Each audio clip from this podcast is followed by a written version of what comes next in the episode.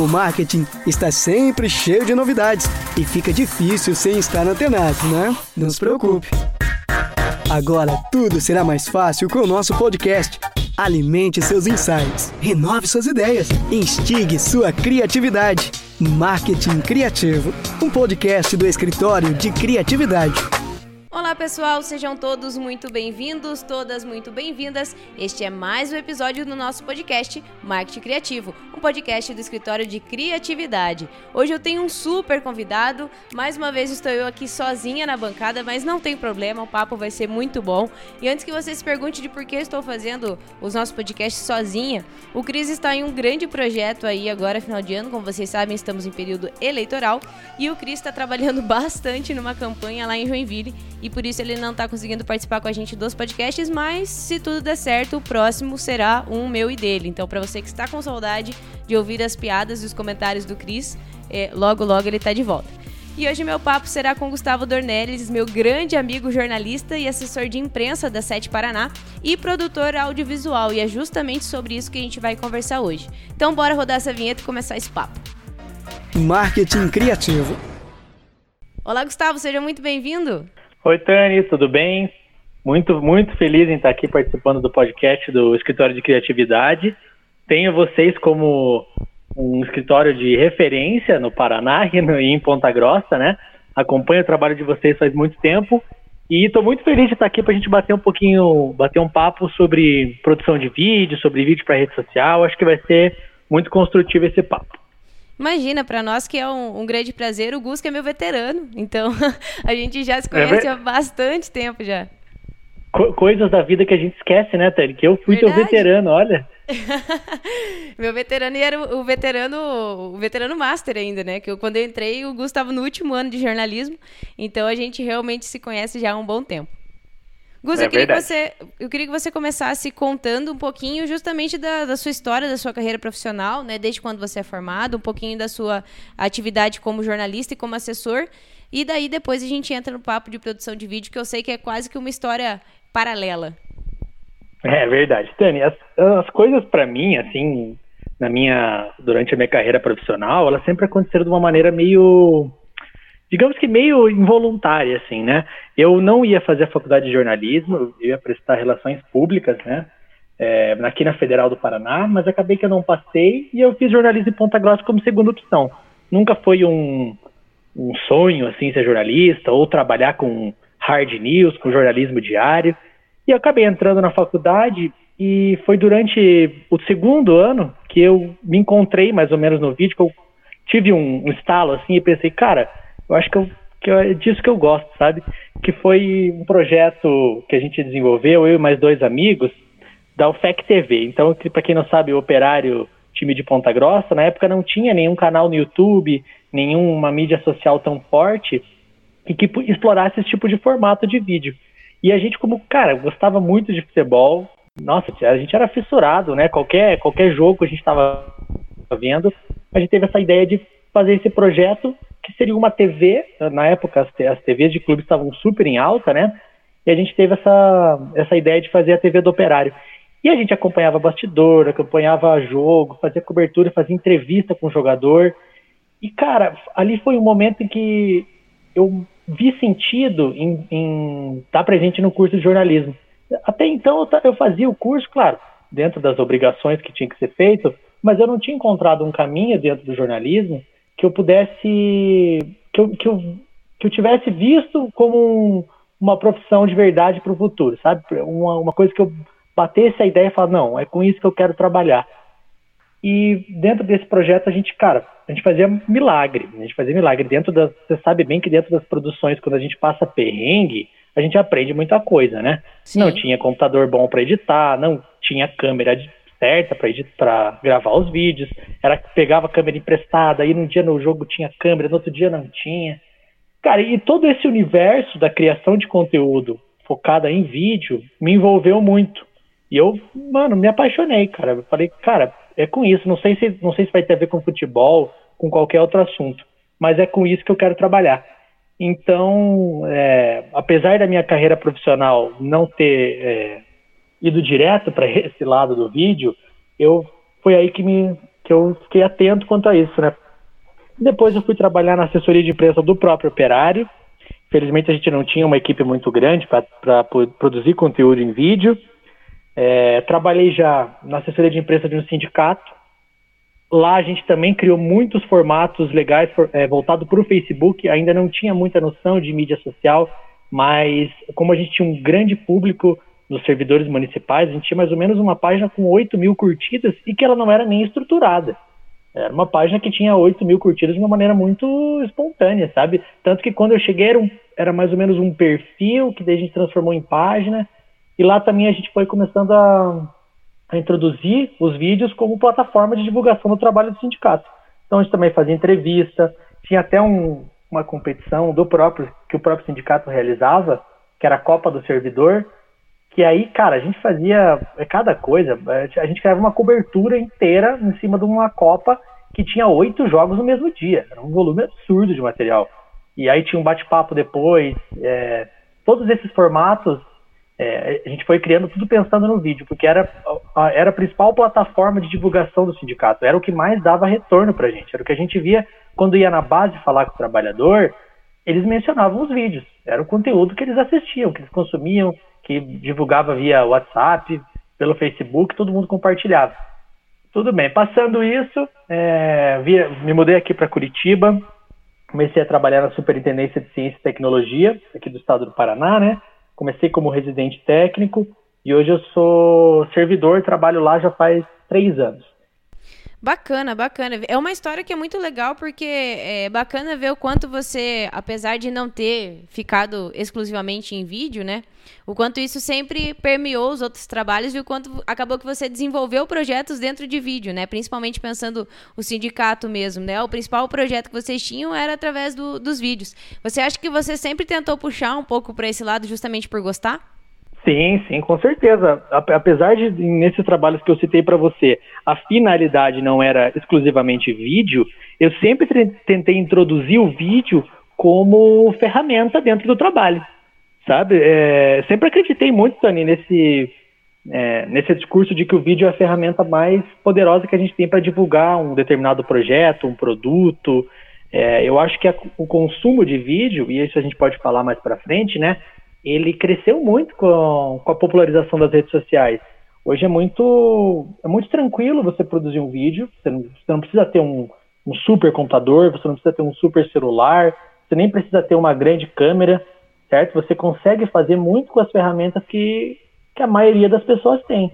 Então, era uma facilidade de afinidade minha, profissional, mas também era uma facilidade em termos de equipamento, sabe? Porque como esses locais que eu trabalhei, eles não eram tão estruturados para a produção de vídeo, a gente se virava com o que tinha e eu sempre tentava fazer com que o RH e os outros setores investissem nesse tipo de produção. Tanto que hoje eu fico muito feliz de ver que no próprio sindicato, né, apesar de não ter mais vínculo com o sindicato, hoje eles fazem transmissões ao vivo nas redes sociais dele. Hoje eles têm programas mais longos debatendo questões trabalhistas, sabe? Então eu sinto que, de qualquer forma, eu contribuí para o sindicato para eles startar essa mentalidade de produção de vídeo, sabe?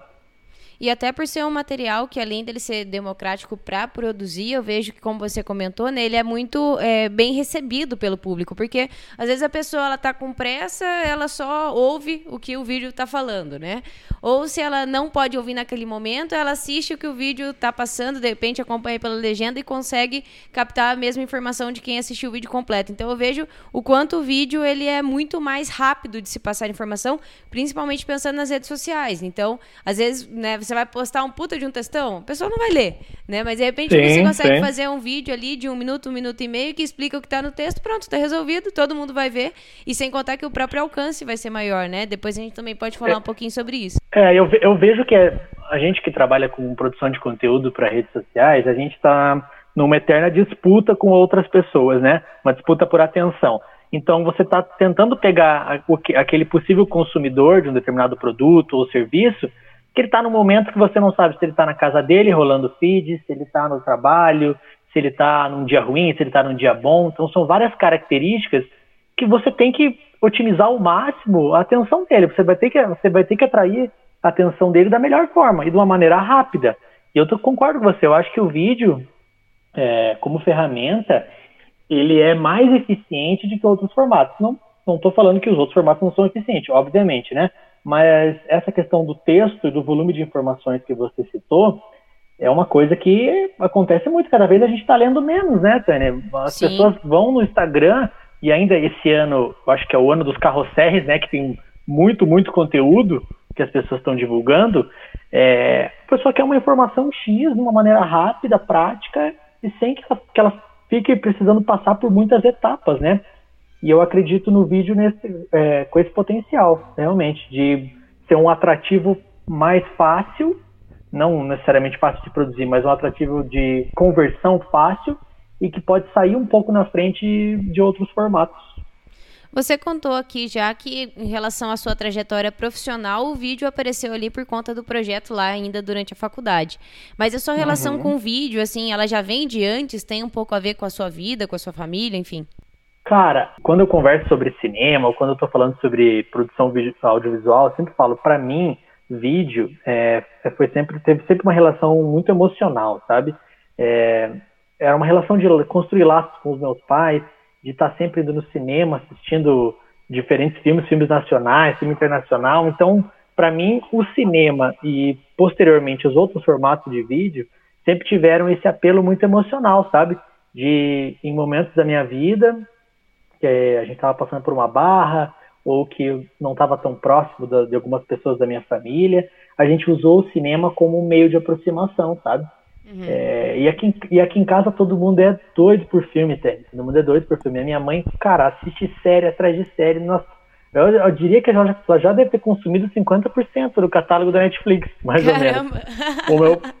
O meu pai também gosta muito de cinema, muito, muito. Filme nacional, foi ele que me fez gostar de cinema nacional, ele que me fez voltar os olhos para o cinema nacional, né? Então é uma relação muito de afeto, sabe? E eu também acredito na ferramenta de vídeo, para conseguir emocionar as pessoas, sabe? Porque no fim das contas, quando você faz algum conteúdo para a rede social, algum sentimento você tem que despertar, né? Para gerar uma conversão, para gerar um comentário, um salvamento, ou até mesmo uma curtida. E eu realmente, na minha vida, o vídeo teve muito essa relação de sentimento. Isso que você comentou, né, da produção de vídeo, de passar sentimento, está muito relacionado ao que dentro do marketing e da publicidade se chama de storytelling, né, que é você contar uma história dentro da campanha, né, e tentar emocionar as pessoas. Eu tenho certeza que quem está ouvindo consegue se recordar, principalmente se a gente for falar de TV, né, que por muito tempo as campanhas elas tinham uma força maior na TV. E quantas campanhas, principalmente em período de Dia dos Pais, Dia das Mães, Natal, o quanto diversas marcas usam muito dessa comunicação. Então, se a gente pensar a Boticário sempre faz, a Coca-Cola sempre faz. Então, de fato, a emoção é uma coisa que anda muito atrelada, né? Você coloca aquela puta daquela trilha que já arrepia, né? A hora que começa o vídeo já arrepia. Como que você analisa isso e tenta transmitir isso nas suas produções? Olha, eu acho que no nosso dia a dia, a gente tem vários assuntos, tanto quando a gente fala de negócios, como fala de perfil pessoa-empresa, né, como prestador de serviço, tem vários pontos do nosso dia a dia que eles podem ter essa conexão emocional. E é daí que a gente consegue produzir vídeos que transmitam algum tipo de sentimento. Eu vou dar um exemplo para você. Aqui em casa, minha mãe cozinha muito, ela sempre cozinhou bons pratos, assim, todo mundo que vem aqui em casa elogia muito a comida dela, e eu lembro de ter ali os meus 10, 9 anos, que a gente comia muito bolo de laranja. Era basicamente um prato, assim, que quase todo domingo tinha aqui em casa. A mãe sempre fazia bolo de laranja para a semana. Aí, esses dias, eu estava aqui pensando em pautas para produzir vídeos, né? E eu veio esse estalo e falei, cara, a mãe produz esse bolo há tanto tempo e eu nunca me interessei por conversar com ela e ver, mãe, como é que você faz esse bolo? Quais são os ingredientes? Quem que te ensinou? Então, veja, eu puxei uma relação afetiva de uma memória que eu tinha quando eu era criança e conversando com ela eu consegui produzir um material que futuramente eu vou tentar criar uma série sobre isso que são as coisas que a gente faz com a nossa família, no nosso dia a dia, com as nossas memórias, e que podem ser transformadas em conteúdo, sabe? Então, quando alguma marca grande de alimentos cria uma peça publicitária, cria um vídeo institucional em que ela remete a um sentimento de família, um sentimento de amor, alguma nostalgia, ela está fazendo a mesma coisa do processo que eu fiz, que é tentar encontrar aonde tá as nossas emoções do dia a dia, né? Coisas que às vezes pela rotina a gente não para pensar, para refletir, mas que podem gerar conteúdo, sabe? E isso não... Eu dei o exemplo da minha mãe aqui na minha casa, mas isso pode ser numa empresa. Eu vejo que às vezes os negócios não param para refletir o motivo pelos quais eles existem, sabe? Então, se você tem uma cafeteria... E aí, às vezes, a cafeteria existe há tanto tempo que ela não para produzir conteúdo sobre o motivo dela existir, sabe? Quando alguém criou esse lugar, esse estabelecimento, ela criou com algum objetivo. E, com certeza, ela tinha um sentimento. Ela coloca um carinho, ela coloca um amor, uma disposição, algo, até mesmo uma história de superação que pode render conteúdo. Aqui no meu prédio, tem um rapaz que ele é egípcio. Certo? Então ele veio do Egito, ele veio refugiado há um tempo, a família dele, e ele faz pão, ele produz pão. E antes ele fazia esfirra, agora ele está focado só em pão com fermentação natural, né? Cara, esses dias ele fez um pão aqui, consumiu um pão dele, e ele entregou junto uma cartinha, agradecendo e contando um pouco da trajetória dele, explicando os motivos pelos quais ele faz pão e não faz outra coisa, certo? Uhum. E, cara, eu olhei aquilo e falei, mano, isso dá um vídeo de mão cheia, sério, dá pra fazer uma série só com a vida dele. Uhum. Então, eu acho que essa questão do sentimento com a produção de conteúdo especificamente em vídeo, ela tá no nosso dia a dia, tá? A gente só precisa parar pra enxergar isso, sabe? Quando envolve sentimento na produção, quando envolve sentimento no vídeo final, por mais que ele não precisa nem ser um vídeo de venda, mas ele com certeza vai gerar uma conversão maior, porque as pessoas se identificam, sabe? Eu me identifico com alguém que fala que comia bolinho de chuva da avó, ou que comia um macarrão do pai, porque eu sei que na minha casa também é assim, na maioria das casas das pessoas também é assim, sabe? Sim. Então eu acho que é isso, a gente dá um passo para trás e enxergar onde que está a nossa essência, né? Onde que estão os nossos sentimentos que levam a gente a fazer as coisas. Acaba que quando a gente vai produzir algum vídeo, né, principalmente eu acredito que as empresas tentem pensar um pouco mais no lado emocional quando é um vídeo mais institucional, aquele que vai contar a história de quem fundou e tudo mais. Geralmente aí tem até uma busca, né, até pela história gera-se emoção.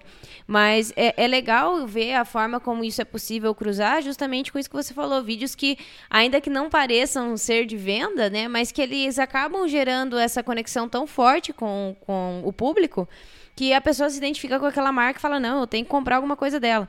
Então, ainda que, por exemplo, final do ano, né, eu não tenho costume de tomar Coca-Cola, né, raramente eu tomo, mas eu tenho lembranças de muitos anos de que, tipo, no Natal tinha Coca-Cola em cima da mesa, igual na propaganda da Coca, sabe? Porque, enfim, era a relação que se fazia, né? Isso, você consegue ter essa memória. E quando eu falo de algum vídeo emocionar, veja bem, eu não estou falando que os formatos de vídeo tem que ser só esses, de emoção, certo? Vídeos de venda são vídeos de venda, eles podem ser um vídeo mais específico, só que eu acho que quase toda a produção de conteúdo que envolve vídeo, ela pode cativar uma emoção, independente de qual seja, sabe? Ela pode cativar uma emoção de superação, de alguma uma sensação nostálgica. Ela não precisa necessariamente emocionar no sentido de você chorar assistindo, né? Sim. Mas algum sentimento, às vezes até o próprio sentimento de revolta. Veja as campanhas que a Nike faz. Cara, a Nike, ela construiu toda a marca dela em cima de uma ideia de que eu, você ou qualquer outra pessoa, a gente pode ser atletas de alto nível vestindo um tênis da Nike, certo? Uhum. E eles vendem isso, eles querem que você se sinta um atleta também, eles querem popularizar essa ideia do atleta. Quando a gente faz o nosso exercício, vai para a academia, eles querem que você esteja usando um tênis Nike para que você se sinta um atleta e consiga ter um desempenho de superação tão bom quanto do atleta, né? Que esse sentimento seja assim. E você pode perceber em todos os anúncios deles. Sempre tem o norte da superação, da força de vontade no fundo. Ele pode não ser uma coisa tão evidente, mas ele sempre vai ter isso como guia na produção de conteúdo. Isso é muito legal, até é uma das coisas que você sempre fala, né? Até você falou aqui no podcast também, é sobre esse foco em tentar produzir conteúdo com mais naturalidade, né? Tentar sair desse automático de tentar fechar um roteirinho ali. É claro que a produção de vídeo que você faz também tem um roteiro, né? Tem uma ideia, mas que às vezes é muito mais na conversa e tal do que você consegue perceber o caminho que aquilo vai tomar. Eu acho que isso também tem muito a ver com o fato de você ser jornalista. Você não acha que isso tem uma influência? Acho total. Eu esqueci de mencionar no começo, mas eu curso ainda produção audiovisual no Instituto Federal do Paraná, aqui em Curitiba, certo? Uhum. Eu até ia retomar esse ano o curso, mas aí, por causa da pandemia, acabou que as aulas são suspensas, né? Mas ano que vem, se retomar, eu vou concluir o curso, que falta só o último ano. Uhum. Dentro do curso de produção audiovisual, a gente tem contato com projetos ficcionais, né? Produção de série, às vezes, um documentário ficcional, algum curta-metragem, ou até mesmo longa-metragem. E o fato de eu ser jornalista, por um lado, é muito bom, nesse start de produção que você falou, uma produção mais automática, mas, por outro lado, quando eu tinha que ser mais criativo, no sentido de, poxa, vou ter que criar uma ficção, ou seja, não tem limite para a criatividade se criar uma ficção, né? Uhum. Eu acabava ficando um pouco engessado nisso, sabe? Então, nessa nossa rotina, Tani, de tentar fazer as coisas de uma maneira mais automática, mas não tão automatizada, né? Eu acho que a gente tem que consumir muitas referências que não sejam tanto de dentro do próprio Instagram, certo? Quando a gente fala de vídeo, tem muito, muito, muito conteúdo fora do Instagram que pode ser utilizado e pode ser reaproveitado para criar um novo conteúdo para o Instagram, entende? Às vezes uma série que você está assistindo e que você nem para refletir sobre o que está te agradando nela, visualmente, se você parar para pensar, pode ser uma análise rápida, tira um print da tela, pensa, nossa, mas o que eu gostei nesse enquadramento? O que eu gostei nessa determinada cena? Você vai ver que isso vai, nossa, startar um monte de ideia para produzir conteúdo, sabe? As nossas referências, elas, quando se fala de vídeo, elas podem ser muito ricas, porque tem muito conteúdo espalhado por aí, sabe? E quase tudo que a gente consome hoje é em vídeo, Tânia. Perceba, se você for parar para pensar o que você mais assiste, o que você mais consome hoje nas suas redes sociais, no Instagram, você não vê mais produção de vídeo do que outros tipos de conteúdo? Sim. É muito mais, né? Eu acho que o volume de produção de vídeo é muito maior do que outros conteúdos, sabe?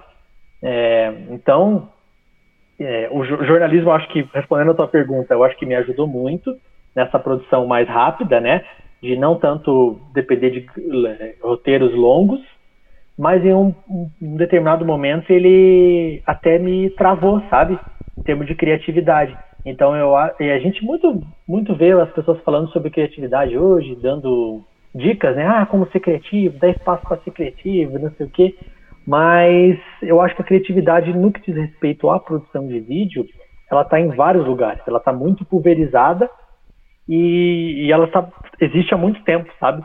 Então, acho que esse consumo mais inteligente faz com que a gente consiga criar vídeos de uma maneira mais rápida e mais prática também. Se você pudesse dizer, assim, hoje, quais são suas principais referências em questão de imagem mesmo, e qual estilo você tenta recriar, né, e criar também, o que você diria, assim? Eu gosto muito, eu consumo muito YouTube, certo? Minha rede social favorita é o Instagram, mas eu consumo muitos vídeos no YouTube. Tem canais do YouTube, tem um canal de um rapaz chamado Carlos Stiggs, é um canal americano. Ele é um diretor de fotografia americano e ele ensina as pessoas a produzir vídeo utilizando técnicas da direção de fotografia, né, que é um ramo do cinema, para produzir vídeos com o celular. Então, cara, eu acho isso genial, genial, porque, querendo ou não, Tani, as técnicas que a gente usa na gravação e produção e edição de vídeo, elas não são inventadas da noite para o dia. Não é porque o formato é o Instagram, que é o formato vertical, ou o formato quadrado, que a gente vai alterar as técnicas, certo? Então, quando você consegue aplicar, vamos supor, um plano plongé, que é um tipo de plano no cinema de cima para baixo, certo? Quando você grava um vídeo de cima para baixo, você está aplicando essa técnica, às vezes sem nem saber que está aplicando ela, mas isso faz com que a imagem seja mais agradável, com que ela dê um aspecto de imponência, um aspecto, ou às vezes você quer exaltar alguma pessoa ou algum objeto. Então eu costumo buscar referências que sejam do cinema, referências que foquem, às vezes, na produção de documentário ou na produção de filmes, mas que eu consiga aplicar para o meu dia a dia nas minhas redes sociais, sabe? Então, eu sempre tento isso. Tem um outro youtuber americano chamado Peter McKinnon, ele também, olha, ele fala sobre vídeos faz muito tempo, e ele foi um dos caras, assim, que basicamente desbravou o YouTube, na época que ninguém acreditava, ele já estava lá produzindo vídeo. Outra pessoa daqui do Brasil, tem o Instagram do Camilo Coutinho, que é um produtor de conteúdo que ele fala de vídeo e que ele fala de vídeo focado para vendas. Ele fala do YouTube, mas ele também, no Instagram, ele dá várias dicas. Ele é uma pessoa que fala sobre vídeo marketing e ele é muito bom, no que ele faz. Ele tem essa visão do vídeo como venda e sem ser tão engessado como alguns formatos, sabe? Ele mostra uma liberdade criativa que a gente pode ter e pode construir ao longo do tempo, né? Porque eu acho que vídeo também é prática, é você acordar todo dia, pensar todo dia um vídeo. Às vezes você vai tomar um café, por exemplo. Perceba, videomaker faz muito vídeo de café. E aí que eu vou falar o motivo. Porque quando você vai tomar um café, o exercício é você pensar de que maneira você pode deixar aquele café atraente, sabe? De que maneira que você pode jogar uma água em cima do café para que ele fique legal. De que maneira que o café caindo na tua xícara vai ficar atrativo, vai dar vontade da outra pessoa tomar café. Então, as minhas referências, eu tento construir elas com base no cinema, porque também é uma área que eu gosto. Produção cinematográfica é uma coisa que eu me amarro bastante.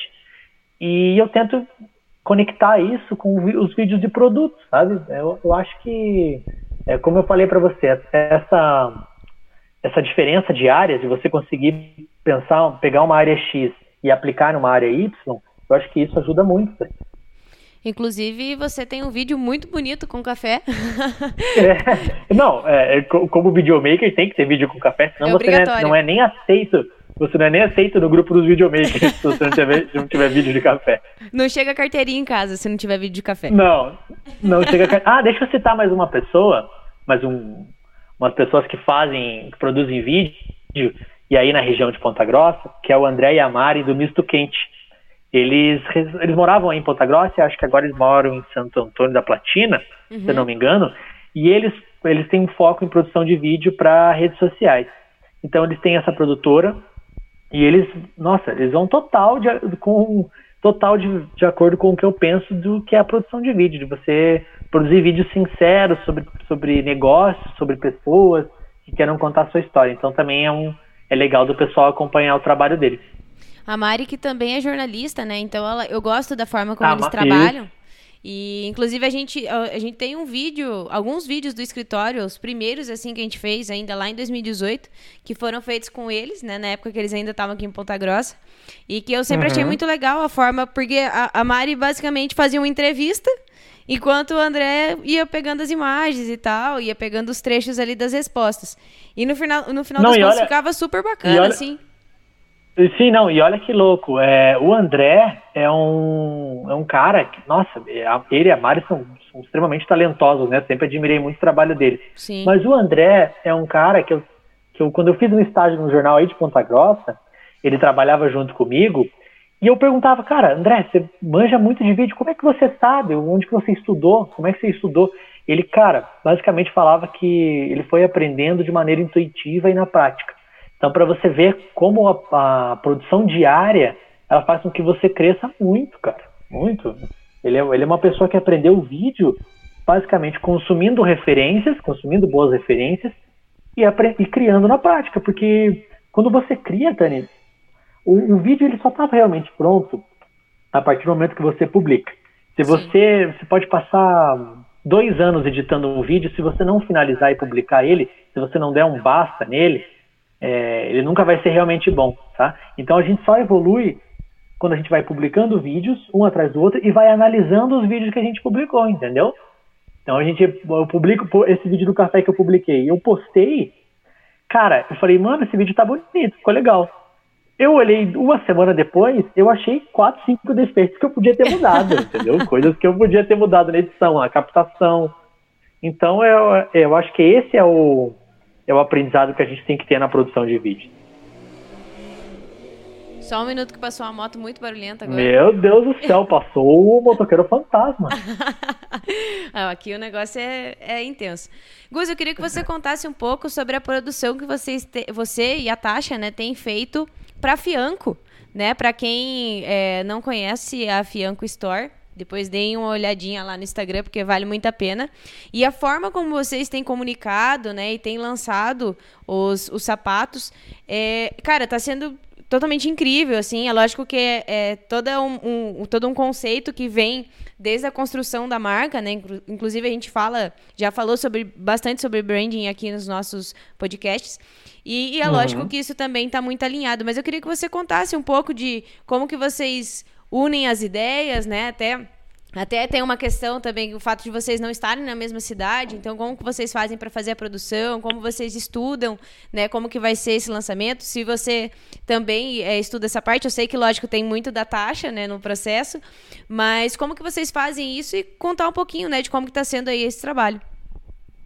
Cara, é muito louco, Tani, que eu sempre penso assim que quando a gente trabalha com alguma marca forte, e eu acho que no escritório vocês também passam por isso, alguma marca que tem os seus ideais bem definidos, tem uma linha editorial muito sólida, uma marca que sabe o que quer, que sabe o seu lugar, sabe o seu posicionamento, parece que a produção de conteúdo para esses lugares ficou muito mais fácil, sabe? Então, trabalhar com a Fianco, não vou dizer que é fácil, porque produzir conteúdo não é fácil, né? Mas ele é uma coisa muito automática, no sentido de a Tasha tem bem definido o que ela quer para a marca e a identidade que ela quer para a marca, certo? Desde o começo, ela me falou que queria uma marca que fosse autêntica, que fosse uma marca que ela usaria a marca, então tem total o estilo dela e isso facilita muito na produção de conteúdo, tanto em foto como vídeo, porque quando ela bota uma bota da marca dela, você vê que a bota casa com o estilo dela, não é uma coisa forçada, não é uma coisa que a gente tem que elaborar 15 looks diferentes para poder combinar com a bota dela, sabe? Então, isso facilitou muito, Tânia. Facilitou e facilita. É uma marca que sabe onde quer chegar, ajuda muito quando a gente vai elaborar conteúdo. E dentro dos conteúdos que a gente cria, a gente já criou vários IGTV, alguns Reels, nessa gama diferente de formato, a gente sempre tenta valorizar a forma como a Fianco é uma marca de sapato que vende sapatos reais, assim. Ela não quer te empurrar um estilo, certo? Ela quer transmitir uma mensagem de que você pode optar por esse estilo e que esse estilo ele pode ser encaixado para todo mundo. Até tem a questão do nome das botas, dos sapatos que a Tasha criou, né? São nome de pessoas que ela admira, mulheres que ela admira, né? E isso faz com que... Isso dá, na verdade, um ramo tão grande para a gente trabalhar conteúdo, porque são diferentes estilos de pessoas reais que a gente conhece, certo? E que a gente pode usar na nossa produção. Por exemplo, uma bota, a bota Tasha, né? Que é a bota que ela vende, que vai... A própria, isso. Cara, a gente sabe muito bem para quem que a gente quer vender a bota Tasha, sabe? Ela sabe muito bem para quem que ela quer vender essa bota. E isso faz com que todo o nosso planejamento de conteúdo e de criação de vídeo, de restabelecimento da marca, de posicionamento da marca, ele seja muito mais fácil, sabe? Porque a gente tem um público-alvo definido. Às vezes a gente vai criar conteúdo, Dani, e isso serve para pequenos negócios ou até grandes negócios, né? Vocês que trabalham mais com com grandes marcas, assim, vocês devem perceber isso bastante, que as pessoas se perdem no que elas querem, né? Na principal finalidade da loja ou do serviço que elas prestam. E isso atrapalha um pouco, né? Porque uma loja sem identidade, sem um conjunto de ideais fortes, ela não vai conseguir criar bons conteúdos. É muito raro. Os conteúdos vão ficar superficiais, sabe? Tem uma dificuldade nossa de produção, decorrência da pandemia, né? Porque a gente ainda não conseguiu explorar tantos espaços externos. A gente não conseguiu alugar um estúdio, não conseguiu explorar tantos cenários em outras cidades, por exemplo. Tudo que a gente produziu até agora foi basicamente em casa e em um pouco das ruas perto, né? Você acompanhou uma produção nossa e você viu que foi uma produção super ágil, né? Sim. Porque a gente não fica se expondo muito, a gente não tem muito esse tempo. Tem que ser tudo muito rápido, no sentido de que as coisas... a gente tem que respeitar o momento que a gente vive, que não é um momento de se expor, né? Sim. Mas, ao mesmo tempo, conseguir criar esse conteúdo que não fique só dentro de um determinado quarto ou de uma sala, usar pequenos espaços de diferentes maneiras. E eu tenho aprendido muito nesse processo, Sani, de como a gente consegue criar no quintal da nossa casa. Eu acho que essa é a principal lição que eu estou conseguindo tirar dessa produção da Fianco, que o quintal da nossa casa, do nosso apartamento, a gente pode transformar ele em muitos cenários para produzir conteúdo, sabe?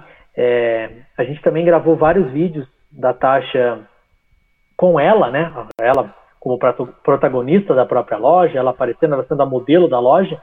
E a gente sempre tenta criar essa estética de uma coisa bem real, sabe? Sem uma produção que seja 1000 luzes na cara dela, por exemplo, ela falando, que não seja uma iluminação muito artificial, seja uma coisa natural, claro, de uma maneira profissional e com qualidade, mas que não dê essa impressão de uma marca enorme, uma marca que quer já dominar Ponta Grossa, Curitiba e o Paraná, entendeu? Uhum.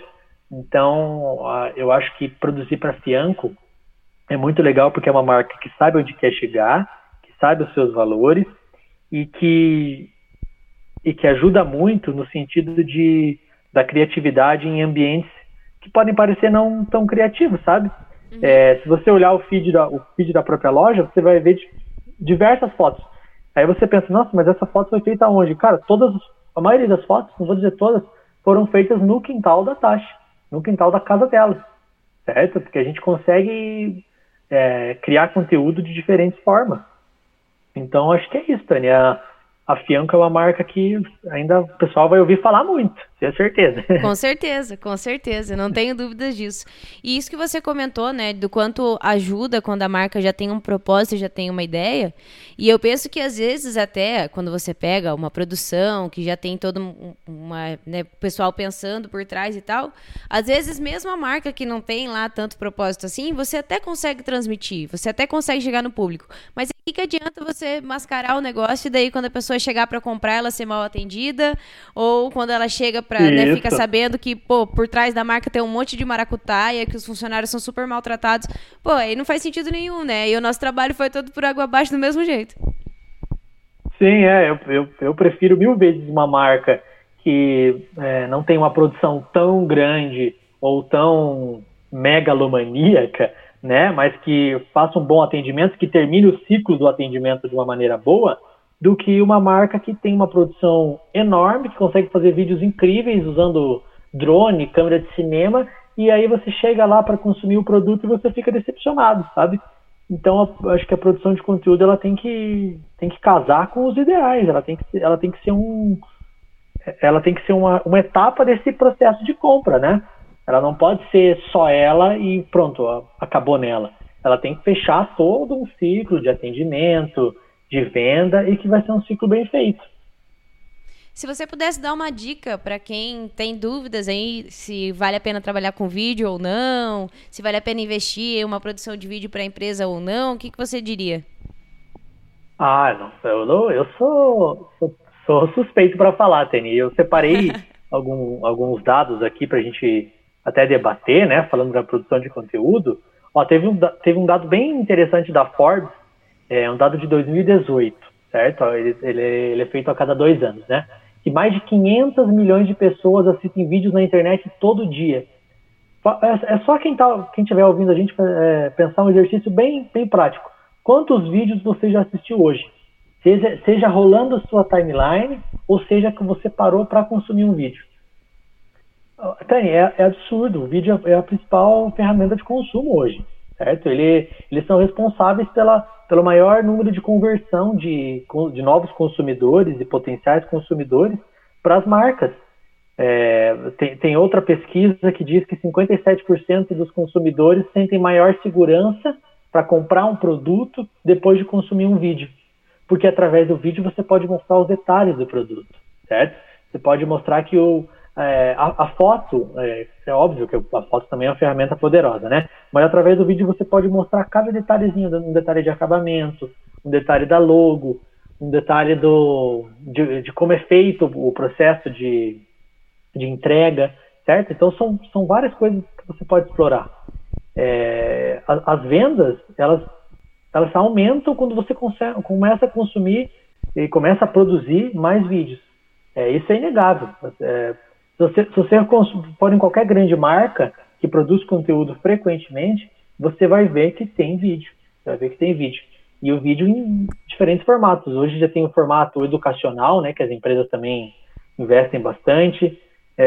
Tem o formato de unboxing, que é um formato para você mostrar o seu produto, formato de review, enfim, são milhões de formatos que você consegue fazer hoje e que não, eu vou te falar, não tem um negócio que você me fale, ó, esse negócio é do ramo X, que você não consiga encaixar um vídeo nele, entendeu? Então ele é muito, a ferramenta de vídeo é muito democrática nesse sentido. Para você ter uma noção, recentemente eu coordenava um projeto de um grupo de advogados trabalhistas, que eles estavam com uma ideia de fazer uma página para divulgar o conhecimento deles, certo? Conversar sobre determinadas notícias que estavam em alta, dar orientações para alguns trabalhadores que estavam precisando de auxílio, e a gente criou um perfil no Instagram chamado Direito em Um Minuto, que a gente produzia conteúdo de várias áreas, certo? Mais focado em direito trabalhista, mas também tinha direito criminal, também tinha previdenciário, e que teve uma repercussão muito boa, muito boa. Porque as pessoas, elas queriam tirar alguma dúvida sobre um determinado assunto, e para elas o vídeo era a maneira mais fácil, entendeu? Para elas descobrirem, eu tenho direito a determinado abono se acontecer uma coisa X. O vídeo era a ferramenta mais prática que tinha para entregar para ele. E o formato não era nada muito elaborado. Era o advogado falando sobre determinado tema, com alguns inserts de texto, né, com algumas informações, e que deu muito certo. Tanto que o povo expandiu e agora eu não faço mais parte do projeto, mas eles conseguiram criar até um hub de diálogo sobre direito, e que agora expandiu para outras plataformas, e que o vídeo ainda está muito presente. Então, não, é o que eu digo, não tem como você me provar um ramo que não dê pra gente criar conteúdo em vídeo. Isso que é bacana, né? A versatilidade que o vídeo tem, né? A possibilidade que ele traz de conteúdo. E é claro que, para quem for dar uma olhadinha lá no Instagram da Fianco ou até no Instagram do Gus, vai perceber que são vídeos mais produzidos, são vídeos, né, muito mais estéticos, muito mais criativos do que, de repente, para sua marca você vai conseguir aplicar. Mas o fato de você conseguir utilizar vídeos, né? Até pensando aqui no trabalho que a gente faz na agência, eu já tive a oportunidade de trabalhar com vídeos com alguns clientes, e vídeos, assim, extremamente simples, bem nesse estilo que o Gus comentou. O especialista explicando sobre determinado assunto. E o quanto isso entrega muito melhor nas redes sociais. Assim, é coisa do patrocínio cair para 10% do custo do que se for fazer uma postagem estática lá, com foto e com texto.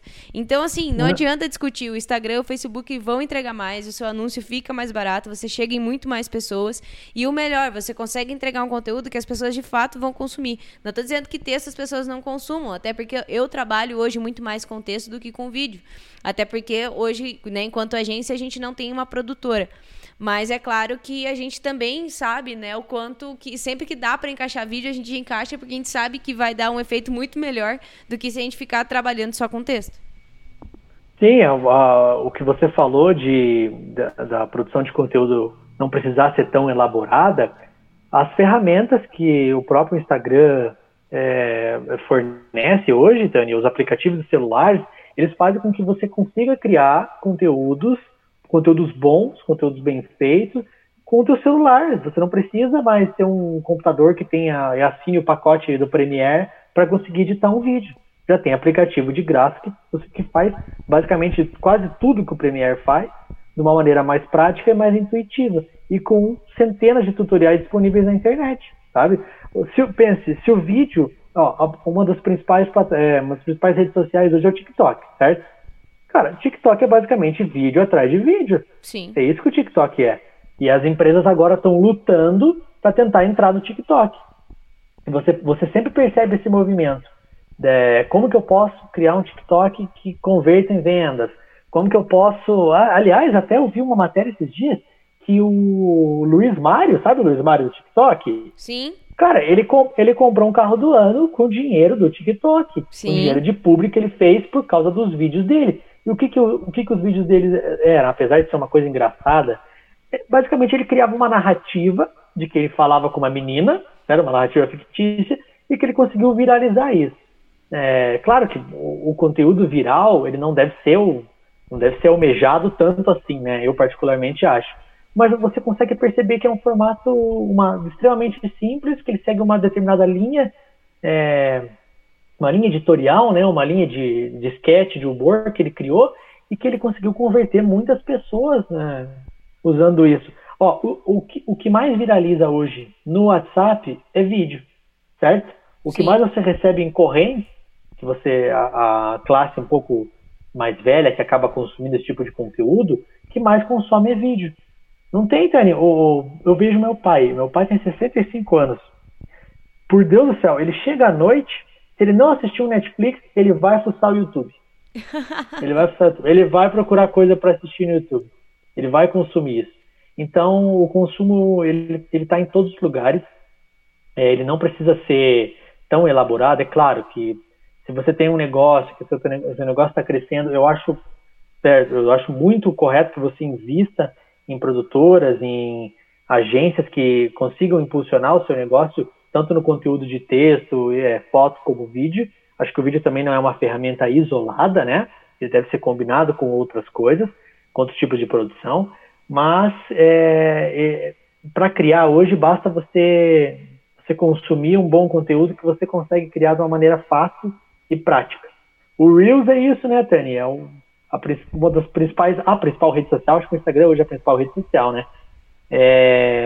Se apropriou de um formato, criou um formato parecido com o que estava dando certo em outra rede social, e agora você vê isso demais, cara. Você vê nas campanhas políticas. Você citou que o Cris está na campanha política, né? Está fazendo parte. Me lembrei agora. Alguns candidatos a vereador e prefeito que eu sigo, eles estão produzindo muito conteúdo via Reels. Muito e muito conteúdo tem dado uma repercussão ótima. Tem ficado em alta, mostrando o bastidor, mostrando como que é o dia a dia, como que é a entrega de panfleto, mostrando as pessoas reais que votam no candidato, entendeu? Então, eu acho que aquilo que você falou da produção não precisar ser uma produção tão grande, assim, tão elaborada, mas ao mesmo tempo ela pode ser muito eficaz, ela vai ter que ser a tendência do norte daqui para frente para a produção de conteúdo. Um negócio que não está presente no Instagram e que vai ser só um negócio vitrine, que não vai produzir nenhum conteúdo além do próprio produto, eu acho que está fadado a não ter tanta repercussão como um negócio que consegue explorar o vídeo de diferentes formas. Eu vi, até voltando nas estatísticas, eu estava falando para você, Tânia, um dado de 2018, que os 3 formatos de vídeos mais consumidos eram depoimentos, tutoriais e demonstrações de produto, certo? Então, todo mundo que tem uma marca, que quer vender alguma coisa, tem um produto, seja ele físico ou não. Então, a demonstração de produto, como vídeo, ela está em todo lugar. Marketing criativo. Não, com certeza. Queria agradecer você, Gus, mais uma vez por ter topado conversar com a gente, por ter topado trazer aí muito do teu conhecimento, daquilo que você tem estudado, tem aplicado e está trabalhando já com isso. E, claro, aproveita agora e faz seu merchan, fala com o seu Instagram, fala, enfim, fica à vontade. Vou Eu que agradeço, Tânia. Agradeço o convite, agradeço a você, ao Cris. Como eu disse, eu vejo vocês como uma referência em Ponta Grossa, nos Campos Gerais. Até eu sei que vocês já têm clientes em Curitiba, que vocês atendem uma boa parte de um público de várias cidades. Sim. Eu vejo vocês como uma referência de pessoas que estão empenhadas diariamente em criar conteúdos diferentes.